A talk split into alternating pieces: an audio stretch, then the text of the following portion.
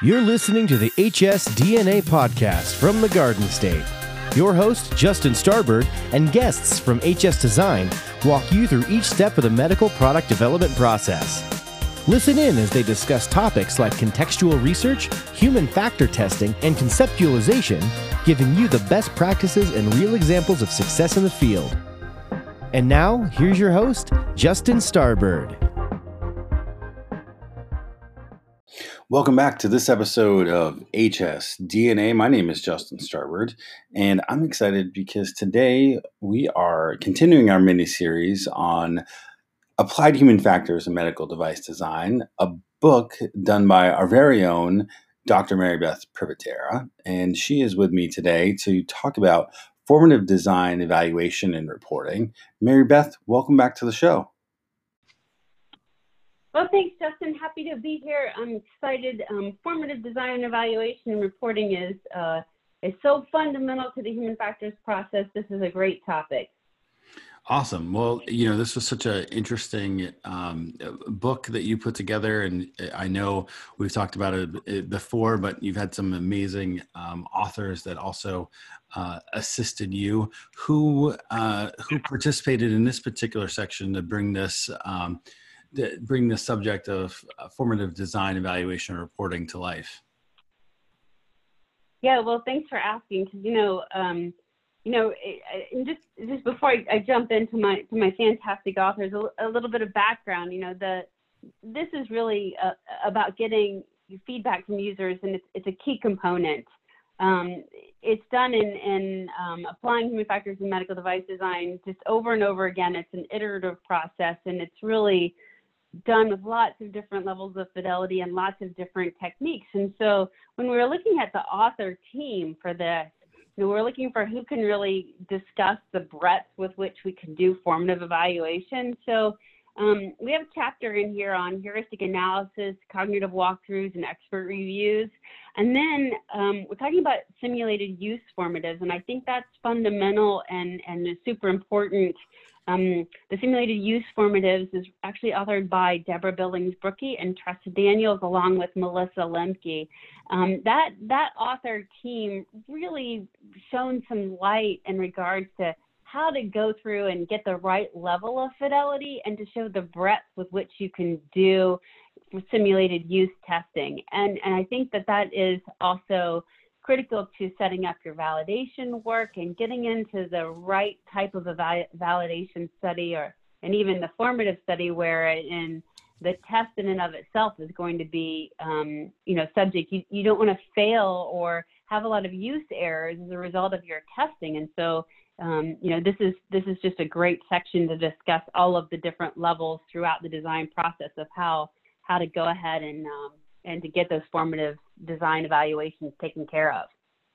Eh, so let's just jump right in then um, on this. This is obviously a really important section within the book. Well, really, they all are, but this is um, another one where uh, you know you've done a great job of giving you know clear oversight and overview into um, into these topics. So let me ask you, what is uh, heuristic analysis, and how is it even used to improve design? So you know the term heuristic evaluation and analysis. I mean that that is uh, again something that's a bit um, aged. Uh, it actually was proposed by Nielsen and Molich in 1990 as a means for identifying usability issues found in software. And so we're borrowing that technique and applying it in, in a myriad of ways. It's it's a technique that is promoted by the FDA guidance uh, in order to identify problems and make recommendations for improving usability um, earlier rather sooner rather than later.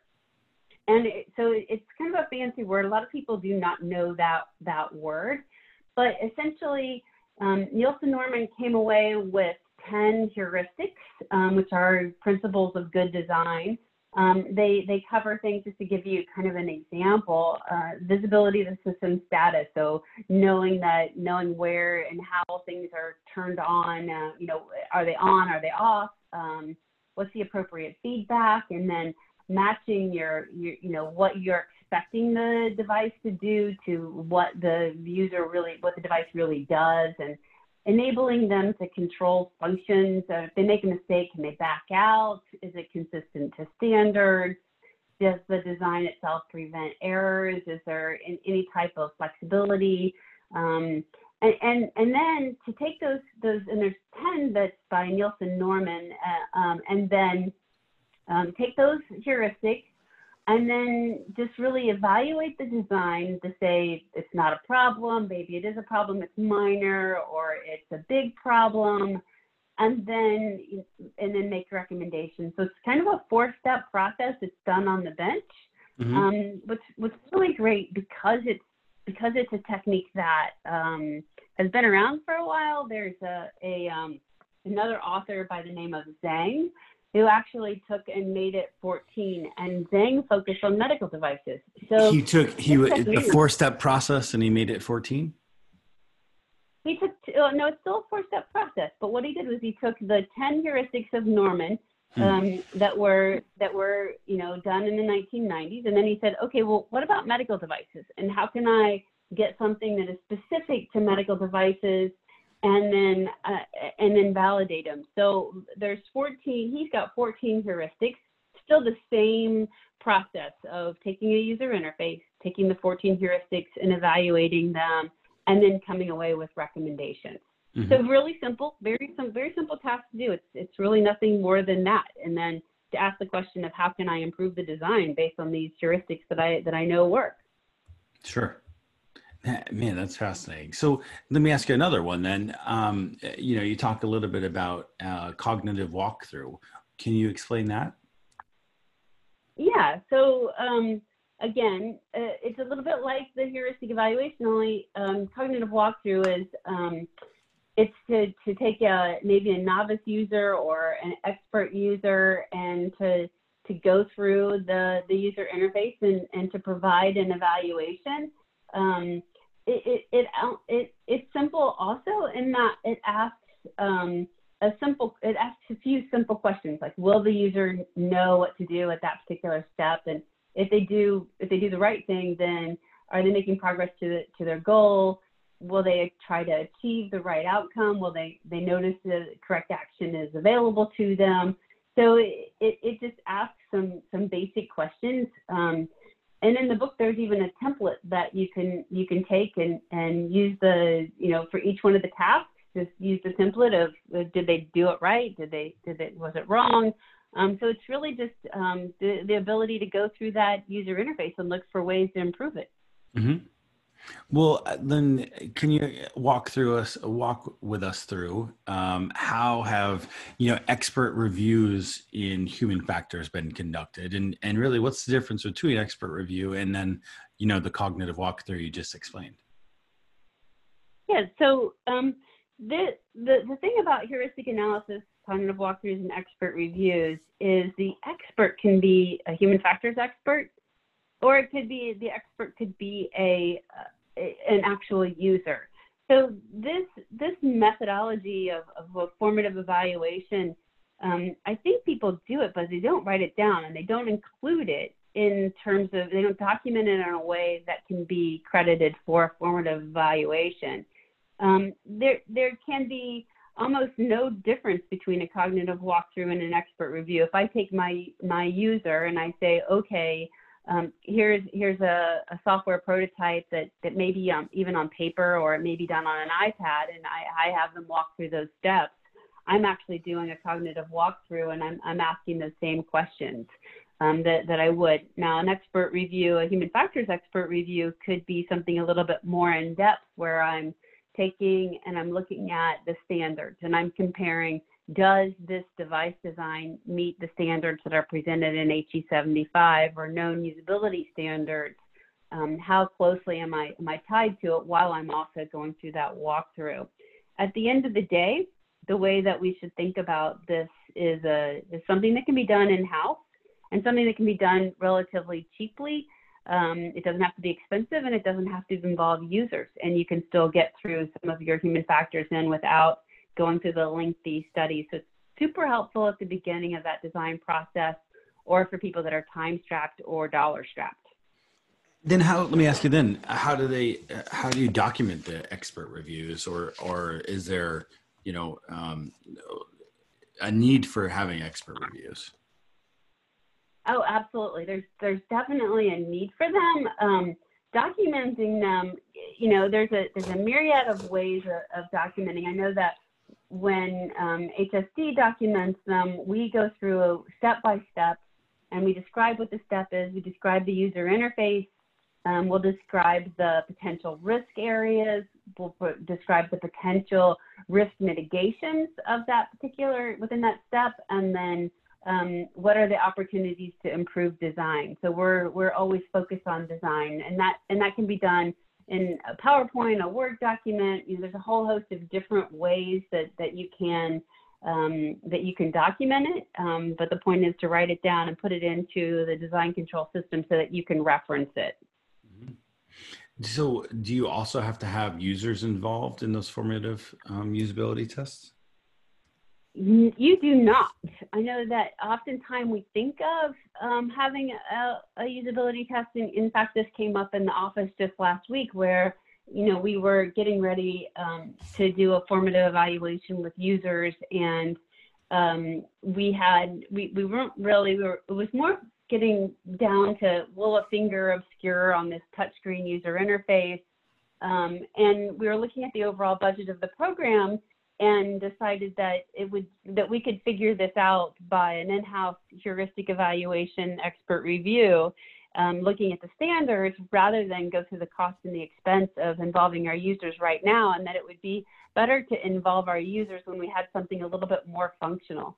Um, because it, and, and that leads us you know to the to the next section in regards to simulated use testing because when they're actually using it you can get more of those use errors um, more of the the risks associated with it mm-hmm. so no you don't need them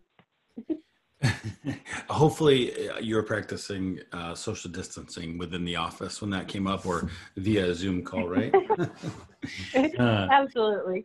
Um, yeah. yeah, I know we've touched upon this in a different podcast, uh, and uh, you know we we um, talked with you and Tor a little bit about um, you know how human factors are are changing, you know, right now, and and you doing it from afar. Uh, can you touch on that, uh, you know, really quickly? But as we're in the midst of this, you know, global pandemic, and you know, different uh, parts of the country are on are on lockdown for the next several sure. weeks. Sure. Well aside from validation studies, you know, uh, we can do a lot of things online, um, and and it, and it really gets down to looking at what makes sense to do things like a heuristic analysis, like a cognitive walkthrough. We can do that in in house and and not involve those users. Um, it, we can do a lot via web conferencing, web tools. Um, there's even tools where if you did want to have a, a, conversation, the ability to send a prototype out um, you, there's even software that you can have participants be invisible to the participant where you have a virtual back room and and they don't need to see everyone that's involved. So, you know, our, our practice is largely, since we're focused on design, our, our practice is largely unchanged with the exception of the the validation in regards to social distancing. But, you know, this is the time when heuristic analysis, cognitive walkthroughs, and expert reviews really need to come front and center because they're the the easiest, um, you know, the, the, the first and foremost uh, tool that we have in our toolbox to make sure that we're doing good design. Well, and I got to believe that, you know, that kind of leads into what you were just talking about, which is the simulated uh, use testing. And, uh, you know, can you walk us through some of the best practices and maybe how those have been challenged over the last several weeks? Yeah, yeah, sure. So, you know, um, the the author team, Deborah, Tressa, and Melissa, did a really great job in talking about, um, you know, what does it mean to have the the simulated use, and you know, you can still you can even do those um, those remotely too. You just have to have the right material. So, for example. Um, there are um, injection pads. So if you wanted to do a, a simulated use um, evaluation, a formative evaluation on a, on a combination product that delivered via syringe, you know, you just have to make sure that you send along the ability and the means for them to go ahead and to simulate that use.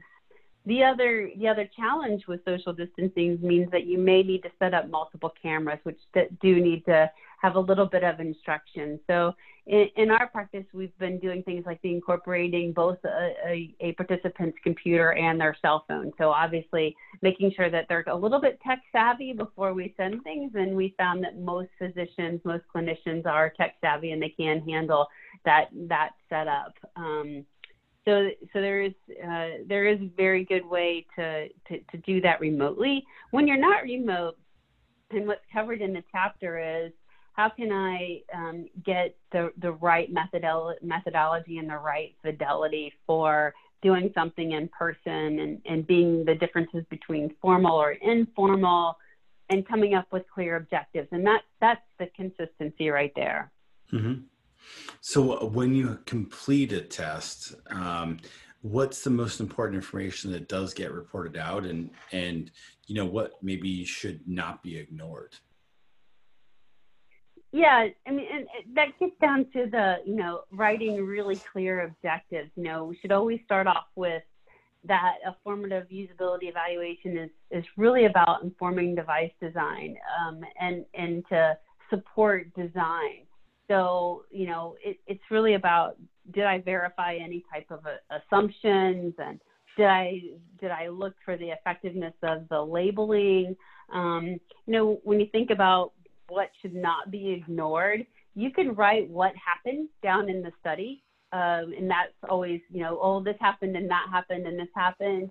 Um, but it takes the right type of person, the right type of analysis to take a step back and to say, okay, so that happened.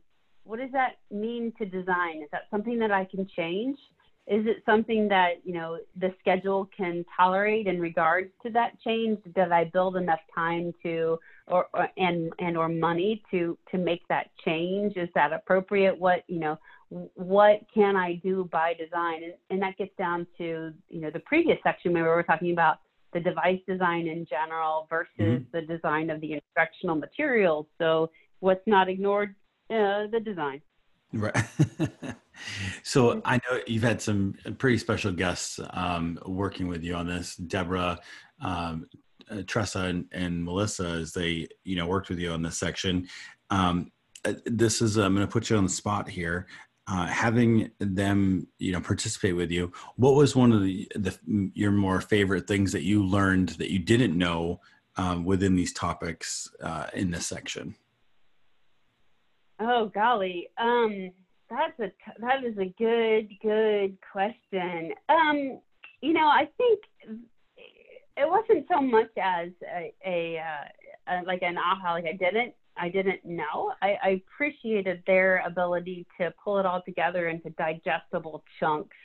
Um, to take and to say, okay, so uh, I've got to write down those objectives and test my my individual attributes um, and and then I guess the the you know one of the things would be the correlation. They've they, they got really good information in regards to the um, to the timing of where you are in the design process to the benefits of running the study to the costs associated with it.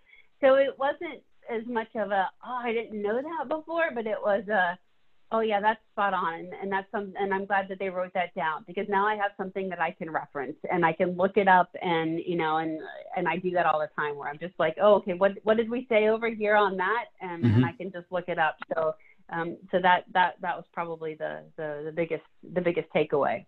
Cool.